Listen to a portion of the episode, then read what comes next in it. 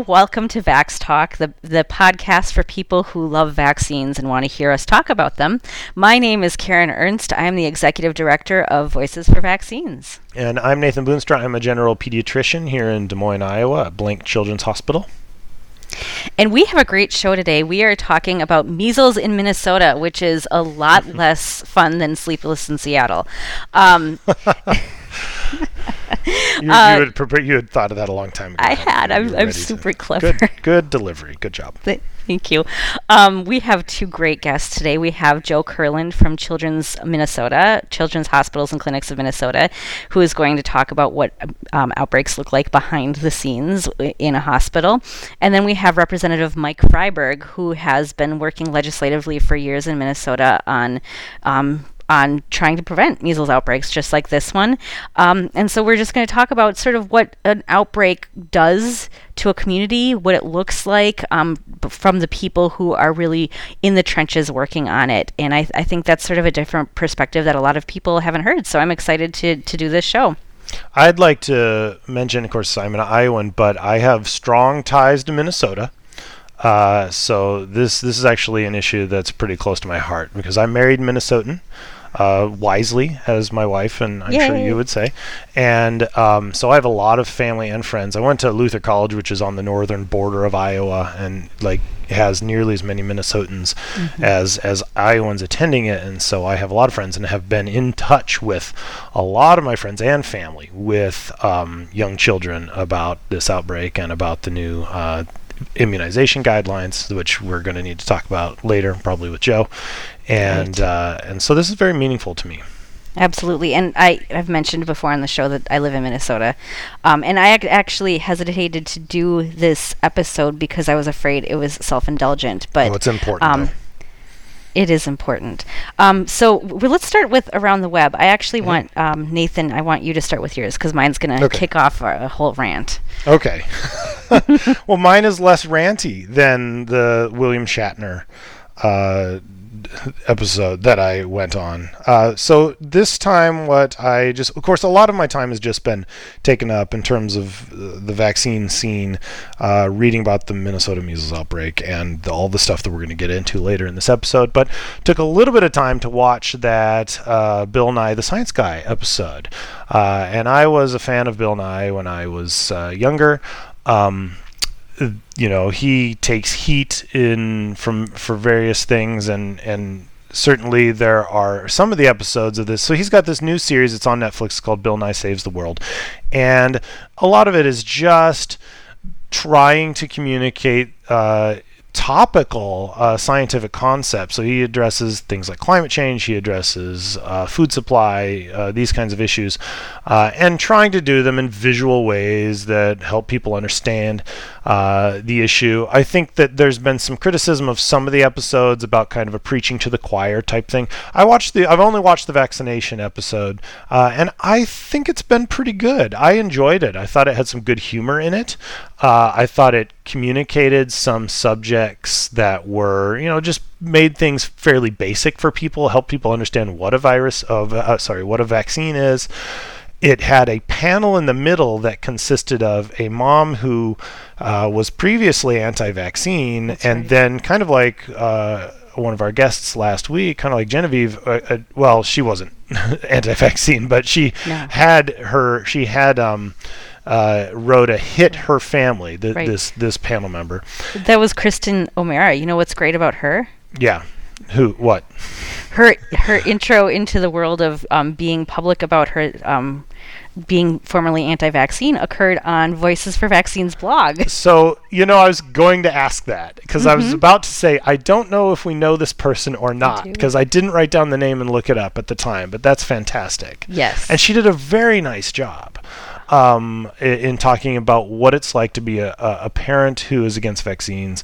I think relating to people who might be hesitant against uh, about vaccines. There was a former uh, president of the American Academy of Pediatrics on there, and then there was also a sociologist who was just kind of talking about the psychology involved. And you know what's neat about her?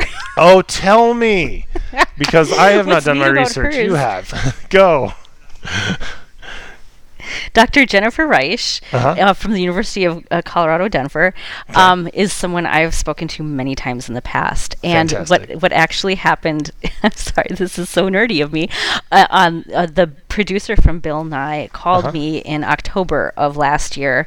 Um, I was actually watching a soccer game. Uh, my kids were playing soccer, and he he called me um, and he said, "You know, we're doing this show, and I'm wondering what you think of guests. We're looking for someone who used to be anti-vaccine." And I'm like, "Well, you want Kristen O'Meara because she's like the rock star of." Formerly being anti-vaccine right now, um, Wow. but but I said you really need to talk to Dr. Jennifer Reich.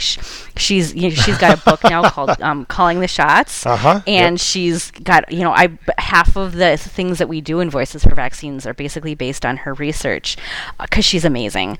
Um, Okay. So I was so excited that she was on that show. She's so good. They did a really nice job. I thought they did a nice job of presenting, um, like I said, kind of the psychology involved, the the the the mindset of people who are hesitant about vaccinating. They talked about important issues like. Uh, the clustering uh, and herd immunity and whatnot, um, and then there's kind of what I think was the climax of the show was the the very uh, humorous bit where they basically portrayed uh, viruses as out of work actors whose jobs have been. Now, this is not the panel. This was uh, a skit right. that was done with.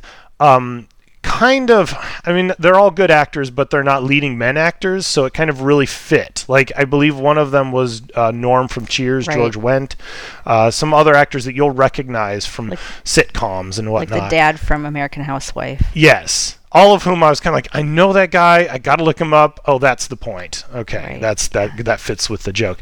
And so they're all out of work actors that are have been replaced by vaccines, and they get a hot tip on where they can go, where where where families are not vaccinating, where they can go get work. And so it's worth a watch. I think Right. it's only 25 minutes long, and it's pretty funny. And Bill Nye's uh, he he you can tell he's not he, he he's asking questions and still learning during the show. It's pretty clear um, that he, although he understands what vaccines do and how they work, he doesn't really understand everything about um, the the stuff that's going on in terms of why families are resistant and and whatnot. But he's learning and talking to experts, which I think is one of the best things that you can do.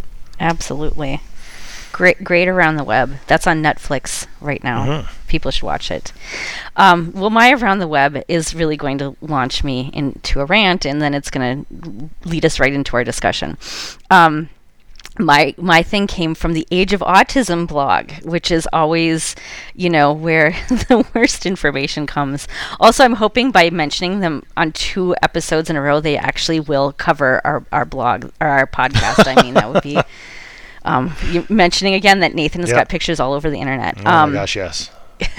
so Big expose. this was uh, this was last week, May 9th. What day was that last week? Like Wednesday. Uh, the Mm-hmm. Statement from the Vaccine Safety Council of Minnesota. Oh, this will be good. At the Vaccine Safety Council of Minnesota, we recognize the benefits of vaccines. So it starts off with, you know, like a lie. Um, Do we, need also- to know what the Vaccine Safety Council of Minnesota is?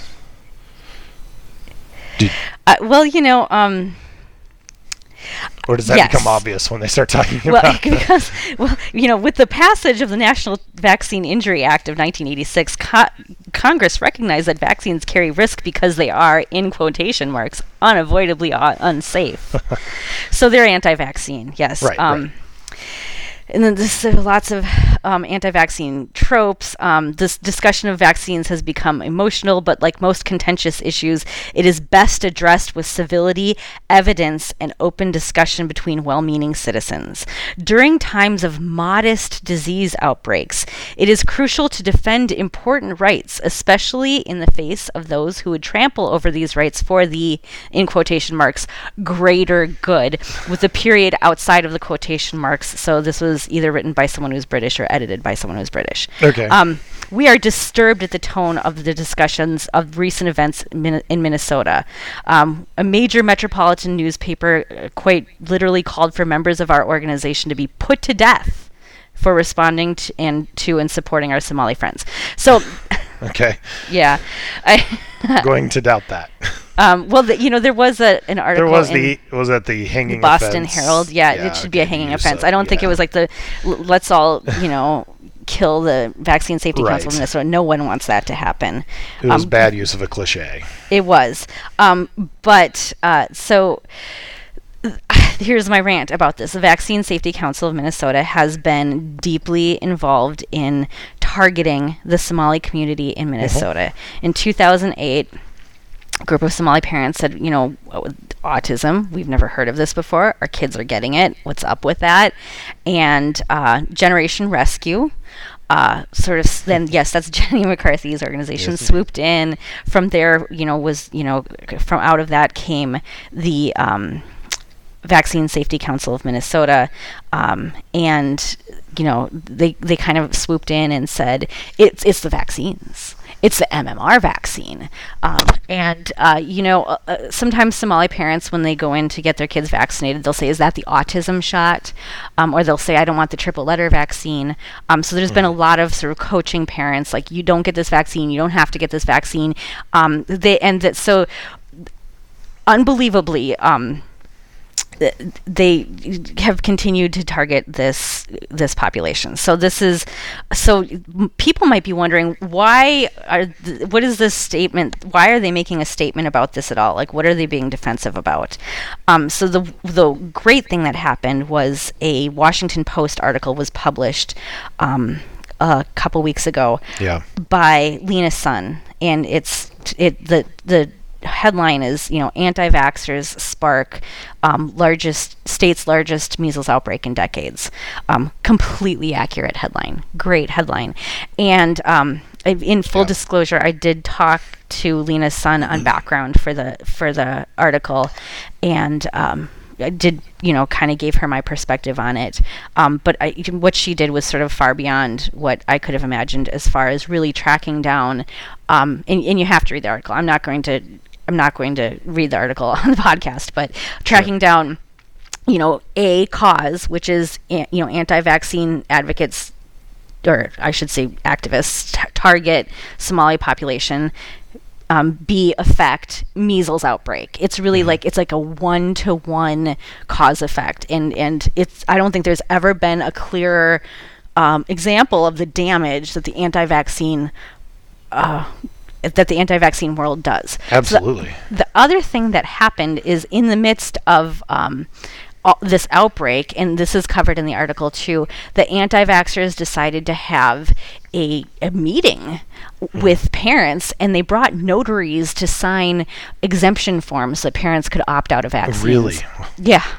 Um, the, the whole spiel. They brought in Mark Blaxill, Yeah. um, who's from Age of Autism. Actually, if you look at the Age of Autism blog right now, support our sponsors, Health Choice, that's the Vaccine Safety Council of Minnesota, Hmm. Canary Party, that's led by people in the Vaccine Mm-hmm. Safety Council of Minnesota, Generation Rescue, that's, you know, I just mentioned them, and the Holland Center, the that is the that is autism center run by the people who run the Vaccine Safety Council of Minnesota. Ah, it's uh-huh. all, and then Okay. Safe Minds, which is Mark Blaxill. So all the sponsors of Age of Autism went in, had this meeting. The, that first they scheduled it at a place called the Brian Coyle Center, which is right in the middle of a neighborhood called Cedar Riverside, which is where a, a large concentration of Somali Americans live. Um, and the, the, the Somali people in the neighborhood were very upset that this was scheduled, and it was at their request that the Brian Coyle Center took down all the anti-vaccine flyers. They canceled the meeting, so they moved it to a restaurant about two miles away. It became Um, very and- clandestine. and they still had it. Yeah, go ahead. No, I just said it, it. It seemed like it became very clandestine. Like they knew that there was public opinion Yeah, against them, and they were still. I, I, I can't fathom the gall that they had to do this anyway. They're like, no, no, we're really going to get these people. We're going to find a way. Right. They even had people standing at the Brian Coyle Center and redirecting people over. They, I mean, they tried to rent a bus to bus people over from the Brian Coyle Center, and I don't know if that was successful. But they had people standing there, like being like, "No, no, the anti-vaccine, mem- you know, uh, meeting is at the restaurant now." Um, so, I mean, they really wanted to to get them there. Um, I watched some video footage of the meeting. It really seemed like it was um, true believers and a couple of very brave doctors Mm, who yes. came I mean just like total heroes who came and said, you know, I'm I'm giving immunoglobulin to parents who are just as upset as you are that their children were exposed to measles. Mm-hmm. Um They uh, I, there was an NPR piece on this, if I recall, Mm-hmm. um, and there were excerpts of the recordings of them talking, and they were getting shouted down. and booed and it, and Yeah. and one of the doctors at the end was actually followed out by um, some of the uh, activists so uh, it, it was I yeah um, it was not it, was kind of scary um, but so th- that's sort of the gall that they have that they're still targeting this community um, in the midst of this measles outbreak. I mean, I'm sure they've got other plans of ways to go in there and spread some more fear, um, fear and doubt, fear, uncertainty, and doubt. Right? That's all the the parts of FUD. Um, and and it's just it's really sort of unconscionable. I, because it, it does two things. First of all it doesn't provide parents the actual support they need in raising an autistic child. It, it Right. doesn't do that. It, it gives parents all sorts of false hopes. Um, you know i don't know what happens i i uh, and you know i know generation rescue gives grants to people to sort of have um, dubious treatments to autism um, and, and but then it also really puts children at risk for measles and you know this Mi- minnesota measles outbreak now we've had 54 um, 54 cases as of Friday, the 12th of May, um, which is a lot. In 2011, we had 29 cases. Uh, you have to go all the way back to 1991, where there were, f- I think, 436 cases. I think that number is a little Sure. off. And and and there were you know three children who died. Um, that's uh, that's a rate that's nearly one in 100 children dying in that outbreak. Um, and so, uh, you, you know, it's it's a really significant outbreak. We're still in the middle of it. I mean, every day when I refresh at one o'clock um, in the afternoon, Minnesota Department of Health puts out r- new numbers, and so I refresh at like 105, and there's you know another another few cases every single day. It's spread to three counties: Ramsey County and Hennepin County are next door to each other, but Crow Wing County is a couple of hours north, um, and so it's it's it's pr- a pretty significant outbreak, especially as we're heading into summer and people will sort of spread even further out. You know, there's concerns that measles could spread too. So this is um, that's my rant. Is that in that what I found on the internet is that there's a measles outbreak and what do the anti-vaxxers do? They double down. They do. They double down and then they get defensive that people are upset that they're doubling down. It's just it's unbelievable. I just cannot even imagine what would be in your brain. It's interesting because I feel like a lot of times when there are outbreaks, you don't see that doubling down. Th- This seemed I, maybe I'm maybe I'm wrong, but I feel like a lot of times you know something bad happens, and then a lot of times the anti-vaccine community, yeah, they're they're they're they're they're squawking about something or just going on about how vaccines don't work that they believe and that they're dangerous and all that in their own private sessions. But I haven't seen this level of okay kids are getting sick and getting in the hospital and darn it we're going to push our message to the, these people. Like, Right. I it's it's incredible It and I don't think that from a PR perspective it does them any good. Like it is not making anybody sympathetic to their cause. And I, I just want to mention that this Vaccine Safety Council of Minnesota, um, you know, they have the need to look good. They they tried to put forth a bill um, in Minnesota. It was only introduced in the House, House File 2005. Um, and part of the bill would make the Vaccine Safety Council of Minnesota responsible for a Minnesota only database of vaccine Yeah. reactions. this this is not behavior that makes anybody want to put that kind of data into their hands. Exactly. I mean, I don't want them having any medical information. If I get like a, an allergic reaction to my flu shot one day, I don't want them knowing about it. You know, that's my doctor and me Yeah. and some faceless person at the CDC that I don't know. Um, and I, if I don't uh, anticipate ever having a reaction, um, I think you know. I think now um, I'm. Yeah, I think Joe's a good time chomping at the bit to, to join the conversation. Yeah. So I'm going to go ahead and introduce our first guest today, Joe Kurland, who is an infection preventionist at Children's Minnesota, which is the largest children's hospital in the state of Minnesota and has a number of clinics.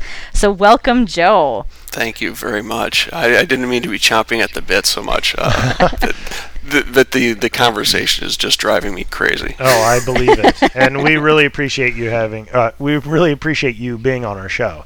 Uh, because you're going to be able to give us so much more insight as to compared to us, especially me. So if I'm quiet, I apologize, but I'll try to chime in with questions if I get one from time to time. But uh, you're going to have the knowledge, so Right. So, go ahead, Karen. yeah, I was just going to say, why don't you just um, tell us, you know, some of the, the things that you wanted to say as we were talking before? Oh well, when you're talking about these the, the anti-vaccine groups that are coming into the communities and highlighting the fact that it's it's true. I mean, individuals have the right to refuse any medical treatment they want, including vaccines, and that's their right. They can make the decision. Uh, I think doing it under the guise of informed consent is a bit of a ruse on their part. But uh, what what drives me crazy is that while they talk about how individuals may have the right to refuse vaccines, they always seem to leave out the fact that public health then has the right to quarantine and isolate them if uh, if they're deemed to be a risk at spreading the disease to others in the community. And that is huge for something like measles. So, in this outbreak, if uh, families are not compliant and refusing to keep their children out of daycare, keep their kids home when they're at risk or in the incubation period, uh, they can impose, public health has the option to go to the courts, seek a court order of quarantine, and have the children and the families basically kept um, in, in under court order uh, in their homes or under quarantine in some way so they're not at risk of spreading around. I don't believe that's been used in this current outbreak, but that is a potential risk to individuals that are um, in the community and they're not abiding by the social isolation or MDH has been calling exclusion requirements. And the fact that that's not included in the uh, in the communications in their uh, informational sessions, I think, is a gross gross absence or a gross. Uh, uh, it just it's just not right. Karen mentioned earlier Oh, about and the other thing with, sorry, I was going to Nope. mention also then that with measles, it's it's devastating for some families because the incubation period goes up to 21 days. So if you're exposed, you could possibly be out of. You might need to stay home from work, and you might need to be keeping your kids out of school, out of daycare, out of out of uh, any activities they're involved in.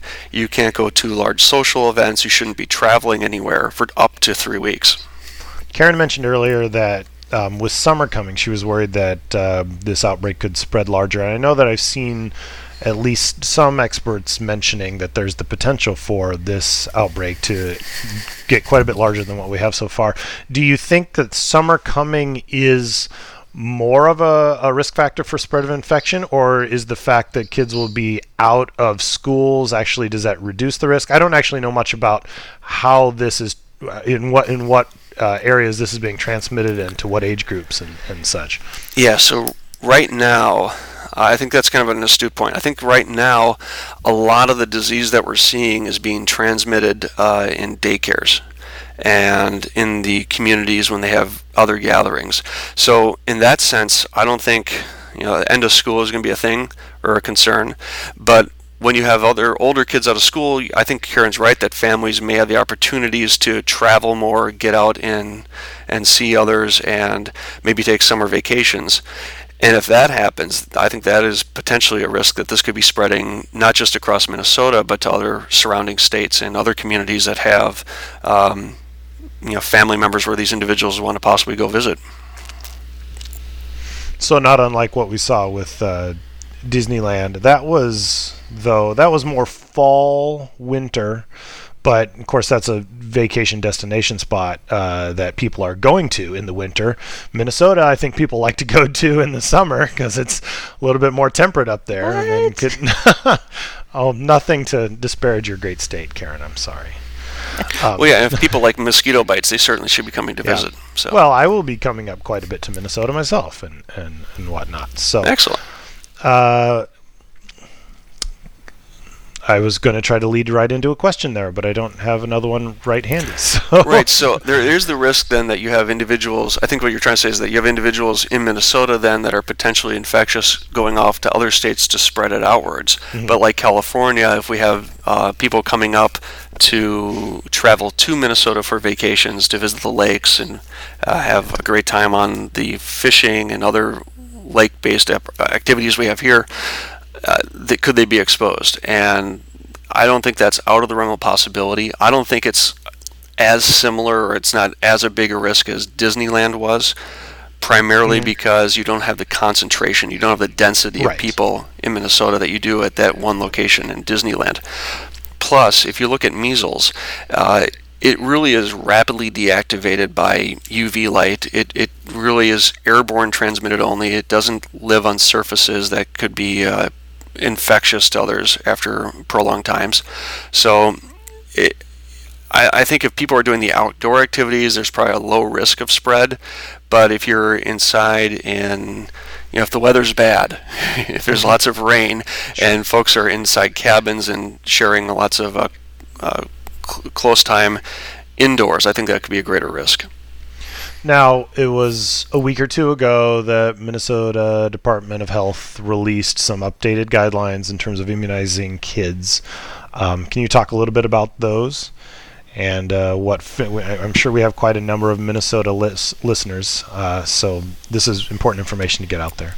Right. So the original guidance that came out following the outbreak identification was that uh, all individuals that live in Hennepin County and all Somali Minnesotans should be getting well, first of all, they should be getting a first dose of MMR. And if they live in those areas, uh, they should be getting a second dose of MMR as soon as possible. So the, the closest you can get two MMR vaccines together is after 28 days. So the recommendation was that those individuals that both live in Hennepin County or are Somali Minnesotans should get two doses of MMR as soon as possible. Uh, when we had the additional cases, I think in the Crow Wing County, as you mentioned, and as they've had other questions from clinicians across the state, wondering, well, you know, I have kids that attend daycare or attend school in Hennepin County, but they live in one of the surrounding counties. Can they get it? That was kind of unclear officially.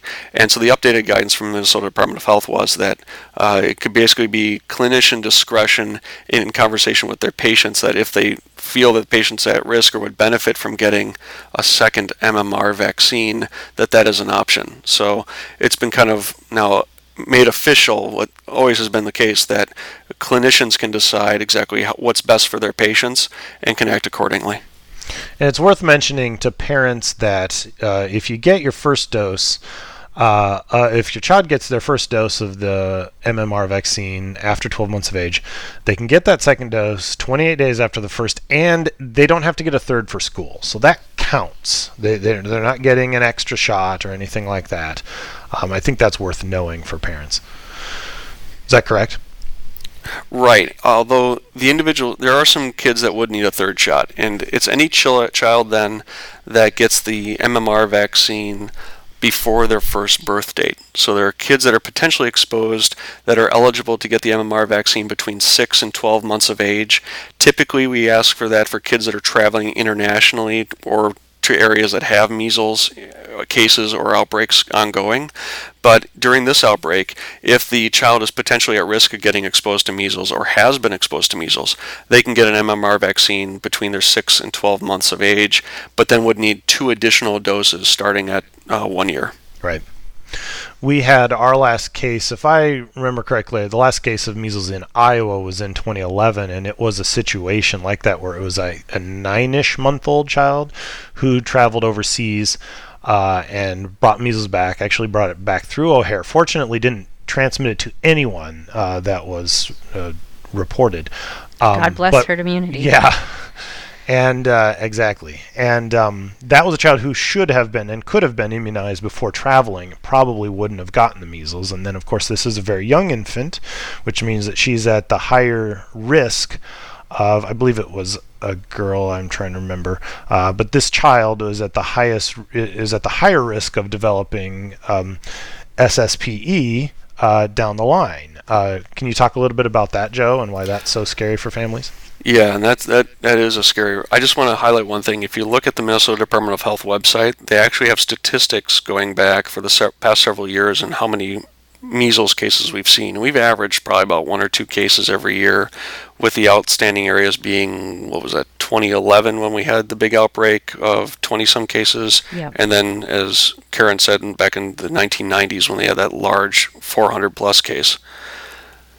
Um, but yeah, I think uh, the big concern came in. Uh, actually, Catherine Hilleman from the California Department of Health was just in Minnesota, we actually had lunch with her the other day, and it was kind of nice of her to stop by and coincidental in, in a sense, but she came and talked to us about SSPE and gave a nice talk. And what they found in California was that prior to their uh, Disneyland outbreak, and I think prior to some other outbreaks that they had, SSPE or subsclerosing panencephalitis uh, was presumed or assumed to be this very rare occurrence. So this very rare, not f- not frequently occurring illness and or symptom of disease. And uh, what they found was that looking at the statistics on it, looking at the epidemiology, going back and doing blood draws in patients that were presenting with a symptom, they found uh, by PCR his, like evidence of measles infections previously, and that for the general population, I think for children under the age of 10 that had measles, I, I want to say it's like one case for every 1,300 kids, which is far more, far more common than they anticipated. But if you look at the kids that had measles under 12 months of age, the rate of SSPE was one in like 600 cases, and it was just crazy the number of kids that could pot- potentially be at risk of this, and it was far more uh, terrifyingly common than we previously believed. And what could come of this is that uh, you know these kiddos that are being exposed at Disneyland, the kiddos that are being exposed now in Minnesota, are at risk of this, but we don't see it for years. It takes like a decade for this disease to pr- progress and actually become clinically evident, and it's it's devastating. It do you are you have you seen? I personally have not seen cases of SSPE, but have you actually dealt with patients that suffer from this? So I have not seen SSPE myself, but when I think about it, it is one of the most tragic things that I think about when it comes to vaccine preventable diseases because, as far as I understand, there is no way to predict which kids are going to develop this. This is uh, it, the onset of it. It's a delayed onset complication of measles. It is invariably uh, neurologically devastating to the child and invariably fatal, if I understand it correctly.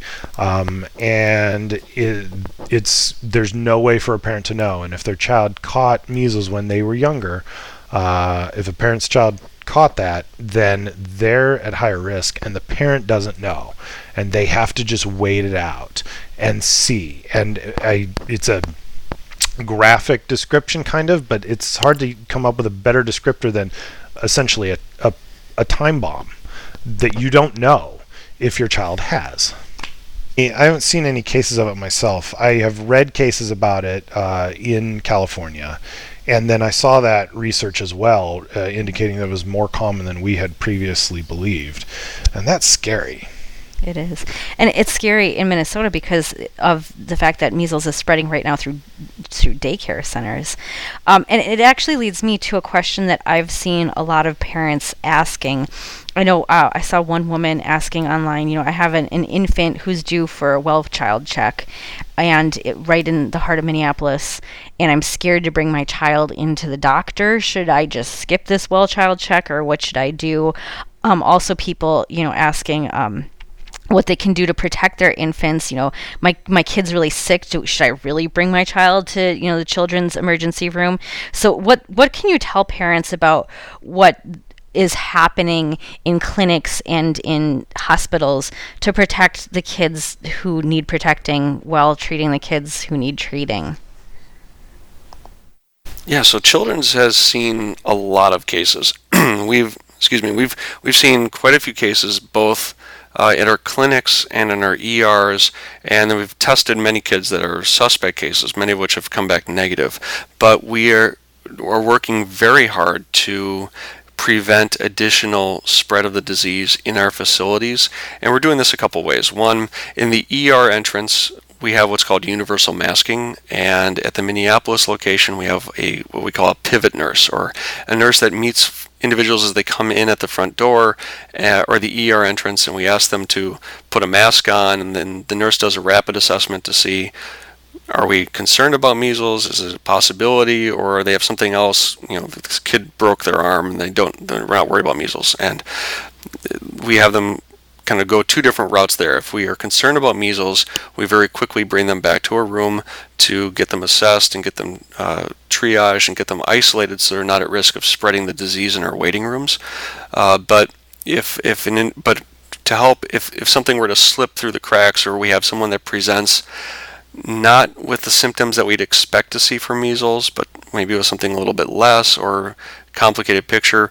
We're having everyone mask because the disease is spread through airborne droplets. And if we can help kids cover their cough and avoid the droplets from getting kicked out into the environment, the idea is that we can minimize the number of potential exposures that we'd have in our ERs.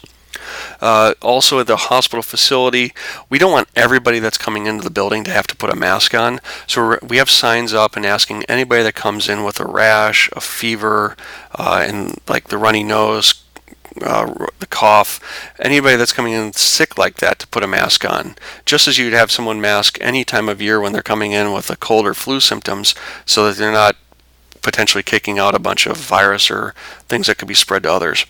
So that's in the main hospital areas. The ERs have that. And then in our clinics, we have a request to the clinics uh, for all people to mask on their way in to any of our clinic facilities. And we very quickly try to screen out who might be at greatest risk or who might be presenting with symptoms that are we'd expect measles to show up as. And if they show up with those, we want to bring them back to a room where we can keep the door closed and keep the air separated from the rest of the folks so they're not possibly getting exposed and just doing our best to minimize the exposures they have in the facility. So it's it's not a zero risk, but we have not seen um, many cases being transmitted in our facilities. It's really community exposures that are resulting in new cases being identified, not in our healthcare facility. So I think it's worth making it clear to parents that if you have to go to the doctor, if you have to take your child to the doctor, it's okay to do that. There are um, you know, steps being taken to decrease the risk of exposure uh, and to make sure that uh, measles cases are quarantined. Um, but it's also important for parents to realize that if they suspect their child could have measles, if they're exposed to measles, regardless of their vaccination status, call uh, don't show up because right? Because we right. don't want any potential exposure to happen. So call the clinic if your child's sick with a fever and a rash. Call the clinic first. Our clinic has protocol in place to kind of screen those um, maybe get them to a, uh, an isolation room before you know to get looked at uh, to rule out rule in or rule out the possibility um, and then our clinic has also taken steps to make sure that uh, you know we've contacted every single one of our families who are behind on their measles vaccine. Uh, do you know are, are, those steps being taken? Uh, I'm sure they are, but what kind of efforts are being uh, taken uh, in the clinics at your hospital area and in Minnesota to ensure that as many people are immunized as possible?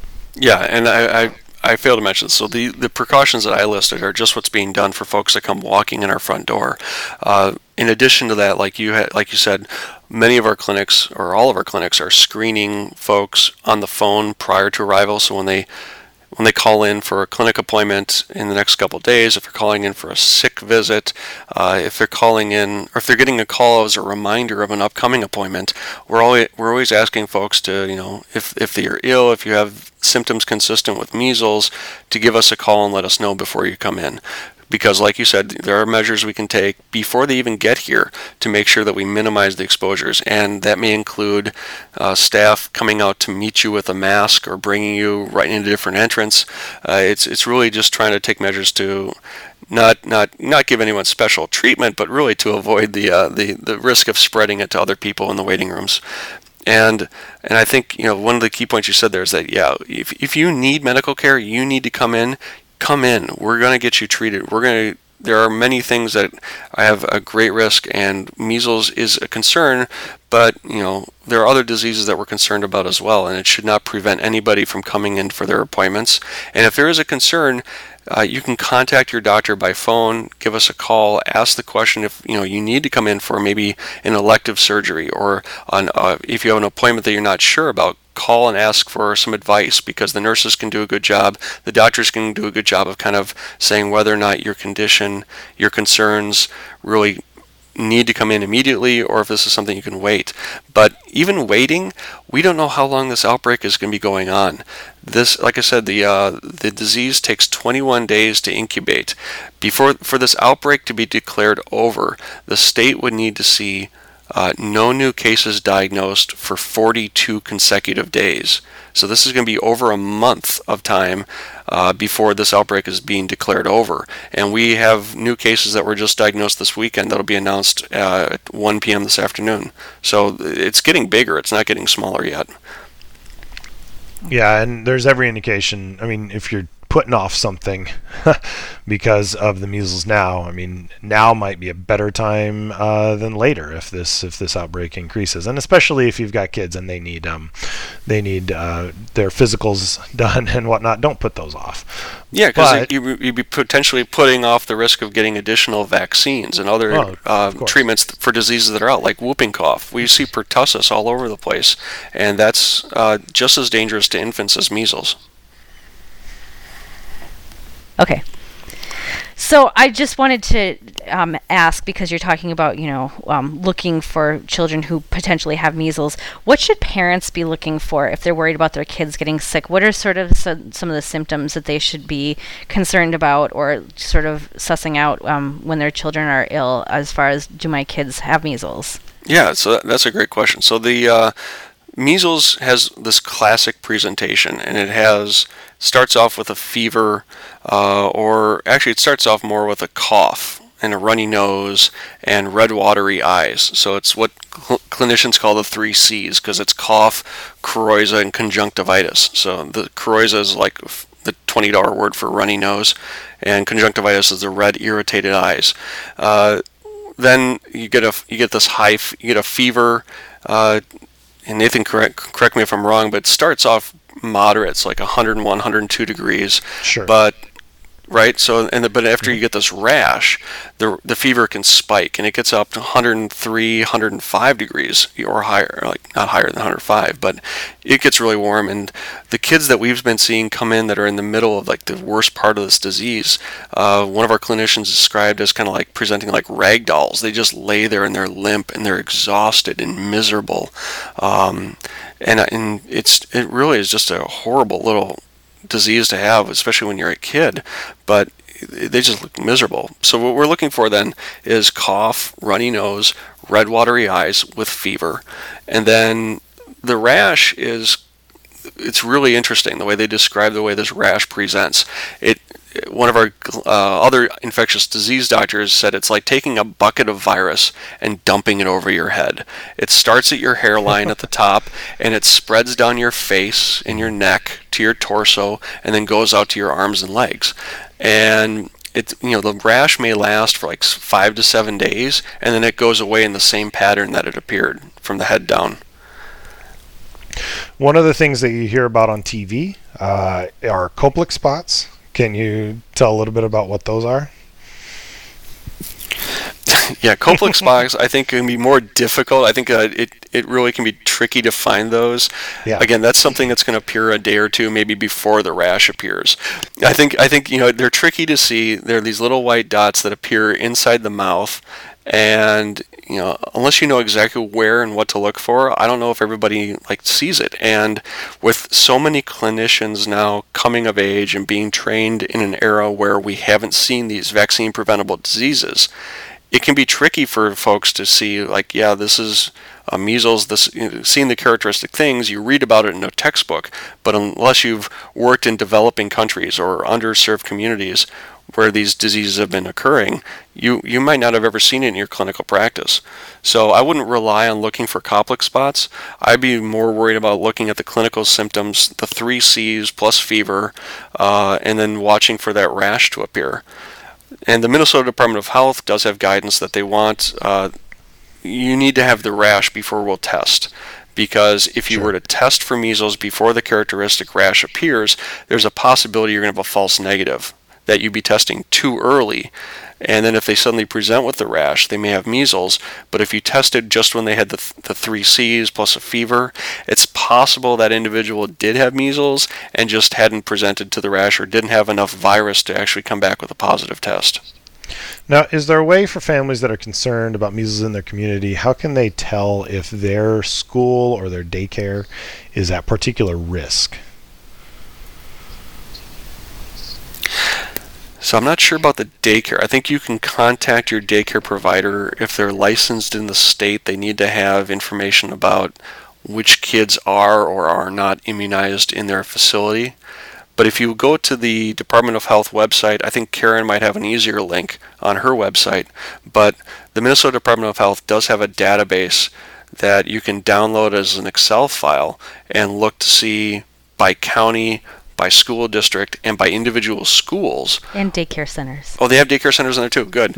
Um, you can look and see what the immunization rates are for kindergarten and for seventh grade, and there's different vaccines that are recommended for each of those.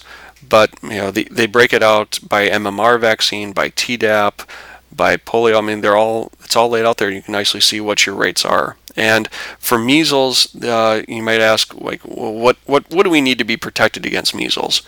Um, and it co- comes down to how contagious it is. And uh, the reason why we're worried about measles is because it is so contagious. It's actually like the most contagious disease we have. Uh, because it, so many people that are susceptible can be very easily exposed and then go on to develop illness.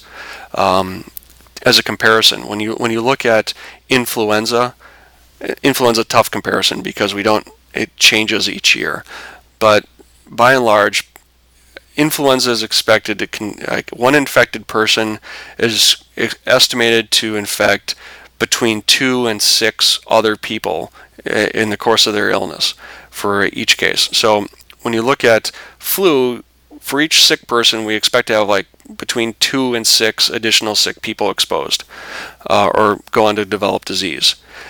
Uh, Ebola, which we were horribly concerned about at the time, does not do a very good job at spreading the, itself. Uh, you have to have very close exposure to bodily fluids to get that. And for each one sick person with Ebola, Ebola would only go on to spread possibly to two additional people. So it really is a low limit on that. Uh, measles, if you had a community that's unimmunized, for each one person that is sick with measles, it's estimated that 18 people will become sick. So it really is a very efficient, very excellent disease at spreading and getting in and causing illness in other people. Um, and because of that, you need to have a very high level of immunization coverage. Let's go back to why I'm talking about that. Uh, you, you have to have a very high level of immunization to actually protect a community against such a efficient virus that's spreading disease. So I believe the th- what we call the threshold vaccination level to prevent infections is right around 95%. So schools that are below 95, that are 94 and under percent vaccinated for MMR, are potentially at risk of having cases show up in their facilities.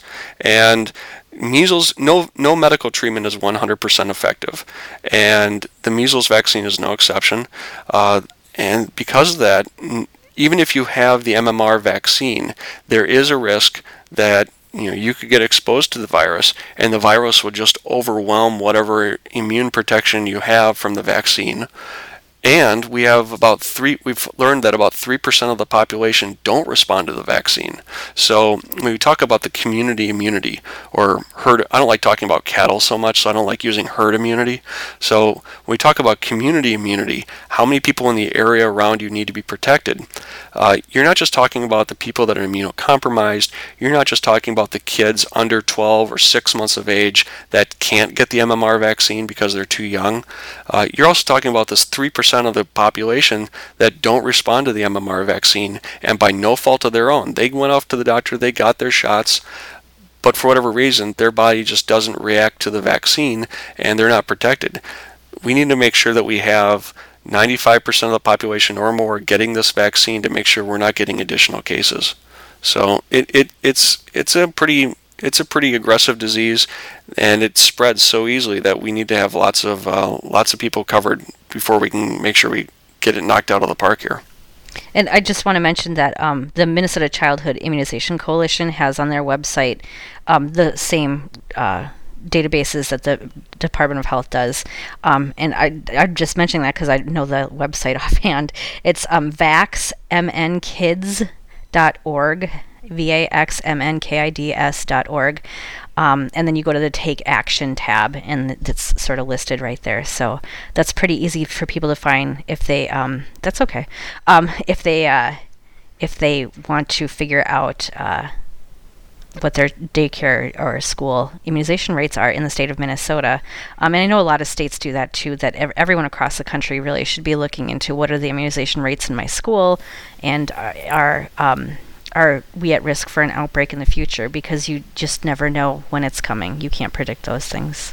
And I think this is a good opportunity for states and other individuals across the country to look to their public health departments, look to their schools, uh, and if they're not getting a response, talk to their legislatures and say, you know, this is information, this is public health information that is, you know, important for our communities to stay healthy. We want to have we have a right and we want to be able to see what what this data is. We want to know are we protected or not, and this should be made public. Right. I know the state of Texas is working really, really hard on getting. I, I, I apologize. I don't know where the status of the bill is, but they're working hard on getting that information passed too, and, and that's um, that's very important. And some states might decide that you don't need legislation to make that information public. That that's publicly available information. All you need to do is contact the Department of Health. So you know, look into where your state is at with that. You know, and I think that's some really good advice, Joe. Yeah, and I, I think the other important thing is to realize that we we have what's called pri- health privacy information, which is the HIPAA Act, and you know. I think it's very important to protect individuals' privacy, and I would never want individuals to be identified uh, as and singled out for disease and all that. So I, I don't want to be in violation of HIPAA. I, I want to respect individuals' health privacy and make sure that everyone's protected with that. But I, I also want to say that uh, when we look at this data, we're looking at county school. This is large populations. It's not looking at individuals. And I just want to head off that question before anybody asks that about you know privacy rights and information like that. Right, and if you get your school's information, like don't be a jerk. Don't go around and try to figure out who that unvaccinated kid is. Deal with the deal with the school as a team, not a kid as you know the enemy. That's not who your enemy is. It's the disease. Right, absolutely. I don't think this should be kind of a confrontational thing at all. This is, you know, I think even with the Somali community, them for this, but I do hope that they are that they and others in the state and across the country take notice of this and recognize this. Recognize the case in California. Recognize the case in 2012, 2013 that occurred in Ohio, uh, the outbreak that occurred in Ohio, as what happens when communities don't immunize their kids. These diseases come around, and there can be very significant outcomes or what we call complications. Uh, we just talked about SSPE, but there are individuals that can go on to develop pneumonia from from the measles in the acute stage. You can go off and you can get uh, other types of encephalitis. It can attack the brain, which can result in ear infections can occur as well, which can result in deafness and other type of neurologic problems beyond SSPE. And if the pneumonia, if the if the encephalitis gets so bad, it could possibly even lead on to death. So, like you said in 20, uh, the 1990s, in that large measles outbreak, we had three individuals die of measles. This is not just something you can get over.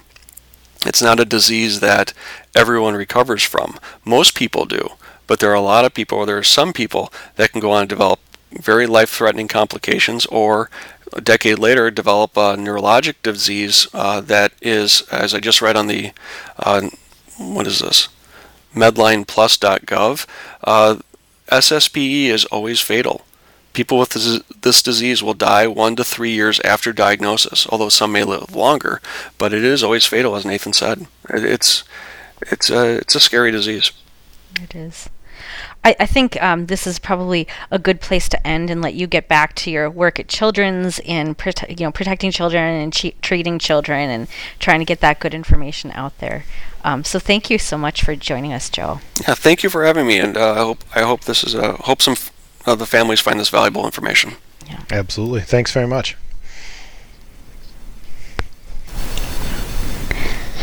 And uh, thank you. We are joined now by Representative Mike Freiberg uh, from Minnesota. Uh, Mike represents a district close to Minneapolis, and he has been working on public health and vaccine issues for a number of years. So, welcome, Representative Freiberg. Thank you, Karen. Appreciate it. So um, I just want to mention before we get going that we did invite Representative Ilhan Omar, who uh, represents the, the, the, one of the districts primarily affected by the measles outbreak, to come on the show, and she sent her regrets, and she had uh, lots of scheduling conflicts this week. Uh, you guys have a busy week, so um, I, I want to thank you so much for taking your time out of your really busy week to join us. Um, and so, my first question when we're looking at this Minnesota measles outbreak for you is sort of what is the background as far as what has been attempted legislatively in Minnesota to prevent something like this from happening? Sure. Well, I've uh, carried legislation for the past few years um, dealing with the immunization exemption requirements. Um, so Minnesota has, just by way of background, Minnesota has, you know, among the more lax um, vaccination requ- requirements in state statute. It's basically a broad philosophical exemption. If you have any belief, whether it's just religious or you know the flawed belief that vaccines cause autism, you can opt your child out of getting any of the standard vaccinations recommended by the CDC. All you have to do is uh, fill out a notarized form, um, and then you your children can go to school without having been vaccinated. Um, so I've I work in the public health area uh, policy area when I'm not at the legislature. Um, I've taught a public health law course um, at, a, at, a, local law school here in the Twin Cities um, previously. And when I taught that course, I sort of learned about Minnesota's uh, vaccination requirements. And I'm a parent myself. I have uh, two small children aged four and seven. And the first time I introduced this bill, they were even smaller, so they were definitely of the age where this was relevant. And it just concerned me that um, you know, there's a potential that my kids could be going to a school or a daycare um, with uh, children who are not vaccinated, essentially for no scientifically valid reason. I mean, obviously, there are children who are immunocompromised or going through chemotherapy who can't get vaccinated, and uh, you know, and they depend on everybody else getting vaccinated to um, to protect them from diseases that can be potentially deadly. Um, so um, I was first elected in 2012, started serving in 2013. I actually kind of wanted to introduce a bill right out of the chute, but I remember in 2013, uh, Minnesota was updating its uh, regulations uh, related to vaccinations, and I, I met up with some pro vaccine advocates who suggested that I hold off on introducing my bill until that process had finished. So I introduced it in 2014, um, which was a little late in the session, so unfortunately it didn't get a hearing that year. Um, I got reelected in 2014 and reintroduced it in 2015. Um, at that point, the uh, House had swung to the Republicans, um, which, full disclosure, I'm not one, and so I introduced the bill that year. It didn't get a hearing again in 2015 uh, or 16, um, and I reintroduced it this year, and it didn't get a hearing again. So, I mean, I think at least I know on the Republic, the bill I've introduced has always had bipartisan support, um, but I know at least on the Republican side there are a couple legislators who are not fans of vaccines. Um, there have actually been some anti-vaccine bills introduced in the legislature, and I think the the sense I have is that the the chair of the health committees here in the House would just sooner not you know, give the anti-vaccine people a platform, which um, a hearing for even a pro-vaccine bill could represent. So, um, just the path of least resistance has been just not to hear the bill. So, unfortunately, it hasn't gotten a hearing. And then um, I, I, know we'll get into this more, so um, I don't have to answer it. But you know, in the last month, we've also had a measles outbreak now, so the topic has gotten some more discussion. And I could go into that now or um, wait for your yeah, question. wh- why don't you go ahead and just uh, s- say a little bit more about that now? well, may sure. I ask, um, may I interrupt and ask ahead. to the in 2011 was the last, if I remember correctly, that was when there was a smaller but significant um, measles outbreak in Minnesota, also among the Somali population. Does that sound about right, timing wise? Did that uh, did that enact m- many changes in in uh, a desire to make you know to how did how did what steps were taken to kind of improve health at that time? And do you think the fact that we've now had a bigger measles outbreak is that what does that say about the possibility of being able to make change here as this coming up? I think that's kind of a nice springboard for what what can we do now or what's the measles outbreak going to do in terms of inspiring uh, better vaccination rates in minnesota? Sure. Um, well, I, th- th- that sounds right. That the last um, that there was a minor outbreak in 2011. I mean, this is the worst outbreak we've seen in 25 years. Um, and I was not in the in this in the House of Representatives in 2011, so I can't say specifically what sorts of legislative efforts were taken. I, I guess it occurred to me I didn't even mention really what my bill does. So the bill I've been carrying just it doesn't get rid of the exemption requirements uh, or the non-medical exemption the way California did a year or two ago. It just says that if you are not going to vaccinate your children, you have to meet with a health pre- professional beforehand who will explain to you sort of the risks of doing that, both to your child and to other chi- children who depend on uh, vaccination. Uh, you know, more herd immunity for. Um, as many other kids as being vaccinated as possible. Um, so that's that's the route my the bill I have ta- has uh, would take. Um, now, fast forward to this year, um, I think you asked whether uh, the current measles outbreak um, could lead to some some activity related to vaccination rates, and I, th- I think it already has.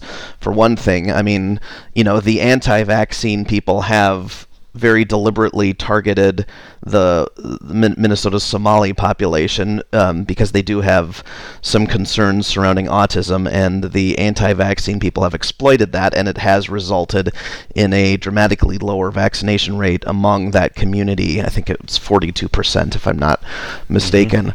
Um, but because of the measles outbreak, I think a lot of people within that community have realized like measles is a really serious disease and these concerns related to autism are not true. And i know the department of health here in minnesota has done a great job with limited resources of you know describing you know in a culturally competent way just the benefits of vaccines. And so many Somali parents have had their children vaccinated because they've seen how devastating measles can be. There already have been several hospitalizations because of that. Um, and they've also realized at the same time that the that the fears regarding autism don't have anything to do with vaccines, and uh, that that's all misinformation. So they've made, um, you know, so they have done outreach into that community and there have been i think i heard on the radio this morning there was something it was in the hundreds the number of new vaccinations and it's way beyond the normal vaccination rates so they have they have made inroads in that regards um, some of the legislation that's been introduced this year doesn't get at the immunization exemption the way uh, my bill would. So, uh, Representative Omar, who you mentioned at the beginning of the podcast, she introduced a bill that would have uh, sent $500,000 to the Department of Health to work with communities that are experiencing either um, low vaccination rates or outbreaks of vaccine preventable diseases. Um, and then uh, just given the Department of Health more resources to to address that issue within those communities in a scientifically accurate and culturally competent way. Um, and I know the Department of Health is um, has drafted some legislation. I don't think it's been introduced yet, but it would create a uh, public health contingency fund, basically a five million dollar fund, uh, just to uh, where that can be tapped whenever there is there are outbreaks of uh, communicable diseases or other public health emergencies. Um, we are actually also seeing outbreaks of both syphilis and multi-drug resistant tuberculosis in Minnesota at the moment. So, um, you know, the Department of Health's been doing great work, but they do have limited resources, and you know they need more from us. So, um, so they're proposing a public health contingency fund. Um, it sounds like that could happen, but we're kind of in the middle of end of session budget negotiations as well. So, you know, hopefully this issue doesn't get lost uh, in the middle of all of that. Right. So I, I have a question for you about uh, Representative Omar's bill and about the discussion about um, budgetary issues concerning outreach to um, communities in Minnesota, and that is that uh, you know uh, Representative Omar had to go through some sort of um, hoops to try to get her bill heard on the floor. Um, and there was a debate, and I, I watched the whole debate because I'm a little bit of a nerd, but most people haven't. So I'm wondering if you could talk about what some of those hoops are and sort of describe generally speaking, how the debate went, um, because it wasn't without contention, um, but just sort of what the arguments and counter arguments were um, from people. Sure. Um, well, sort of the way the legislative process works in Minnesota, um, you have to a bill has to be heard in a committee by a certain date, by the committee deadline. Um, otherwise, it's harder but not impossible to pass the bill. Um, so the committee deadline was, had long passed. It was mid or late March or something like that. So um, she just introduced her bill a week or two ago to address the measles outbreak. My bill didn't get a hearing, so that was, you know, unless it goes, it, the bill, if it, if a bill goes through the rules committee, um, it can still be, you know, it can still get passed, but it's kind of a, a, different process. So there are procedural mechanisms on the floor of the House by which you can have bills brought up, but you have to suspend the rules. So the the normal rules of the House say you can't hear a bill unless it's been through this committee process. And to suspend the rules, you need a, a positive vote of about a supermajority. It's two thirds of the House. So, um, so Representative Omar um, made a motion to suspend the rules to have her bill immediately considered on the House just because of the urgency of, of the measles outbreak within her community.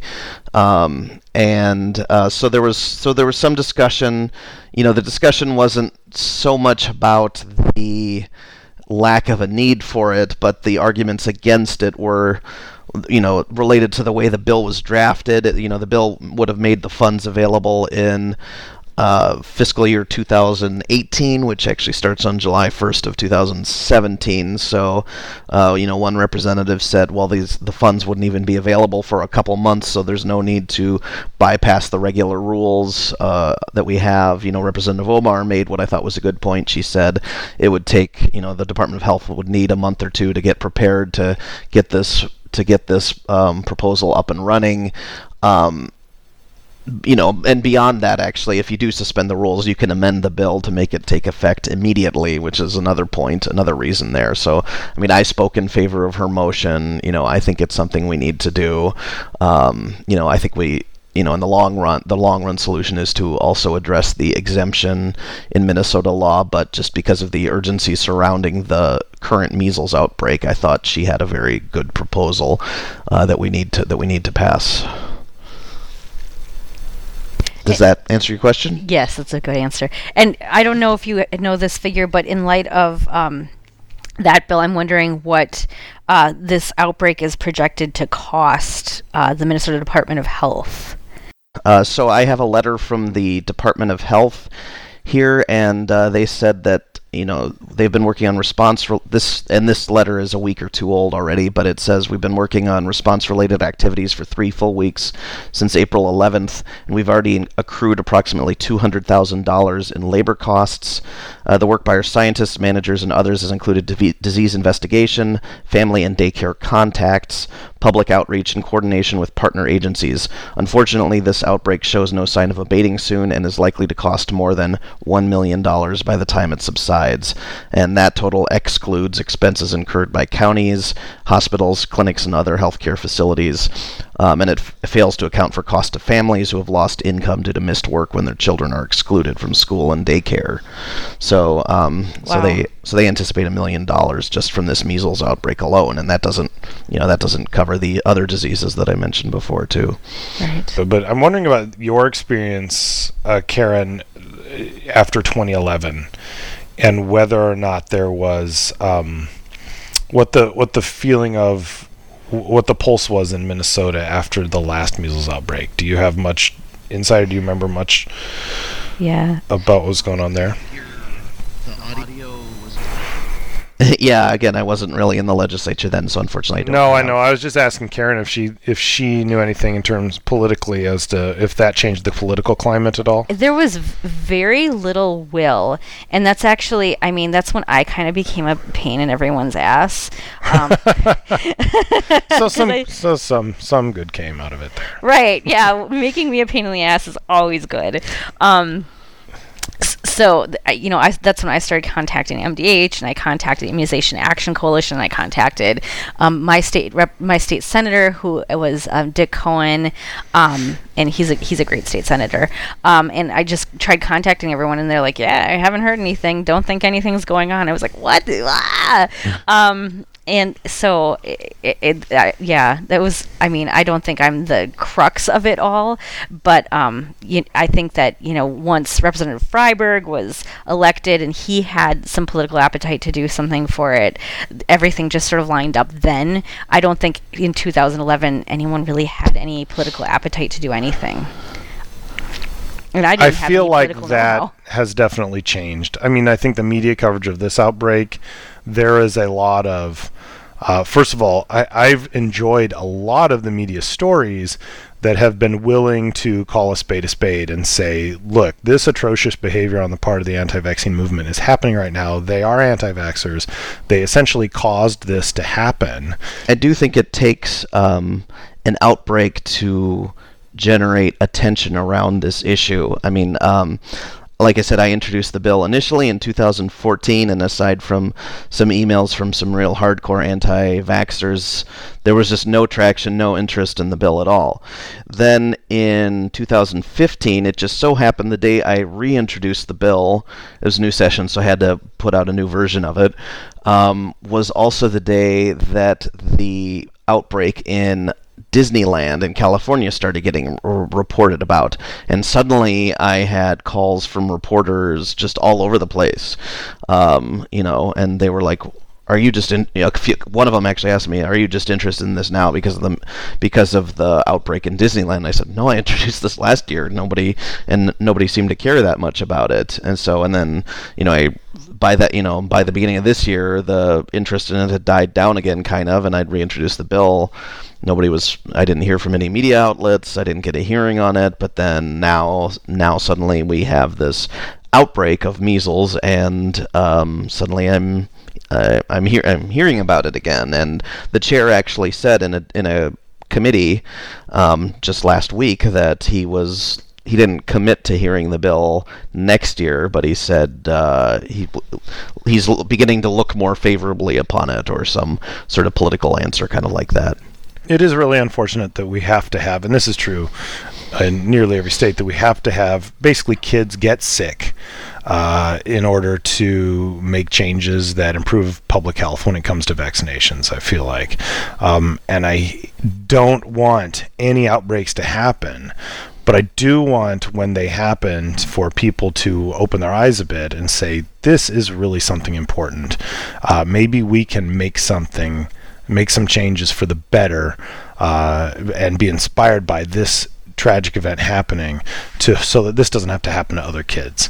And it, there's so much in terms of uh, i- what I see um, in in Iowa and in other states where there's the potential to pass bills, good bills that could improve immunization rates, but they just can't get moving unless there's something that captures the state's interest uh, uh, and and gets them going and that and then of course then you have to play uh, figure out the the the political landscape how many of what party are in power and and what's the chance of something actually happening um, and there's so many pieces that seem to have to to to be put into play and, and positioned correctly. So I, I I cannot tell you enough how much I appreciate you making these efforts, both in terms of, you know, thinking about legislation when there's not an outbreak, but also thinking about now what can we do with this? What can we do now that we have this um, to help this not happen again? hmm Well, thank you. I appreciate that. Um, thank you, Representative Mike Freiberg, for joining us today. It was really enlightening to talk to you, and um, thank you for everything that you do. Thank you, everyone, for listening to our podcast today, and thank you to our guests today. Um, it, I would like to uh, encourage everybody to, uh, if you enjoyed this podcast, to make a donation at voicesforvaccines.org/support. You can find me at on Twitter at voices4 with the number four vaccines, and at our website at voicesforvaccines.org. My name is Karen Ernst, and I am the executive director of Voices for Vaccines. And I'm Nathan Boonstra. I am a general pediatrician in Des Moines, Iowa. You can find me on Twitter as well at PedsGeekMD as my handle, and also just look me up on Facebook or find my blog at PedsGeekMD.com. Thank you very much for listening today. Yep, thank you. Bye bye. Bye bye.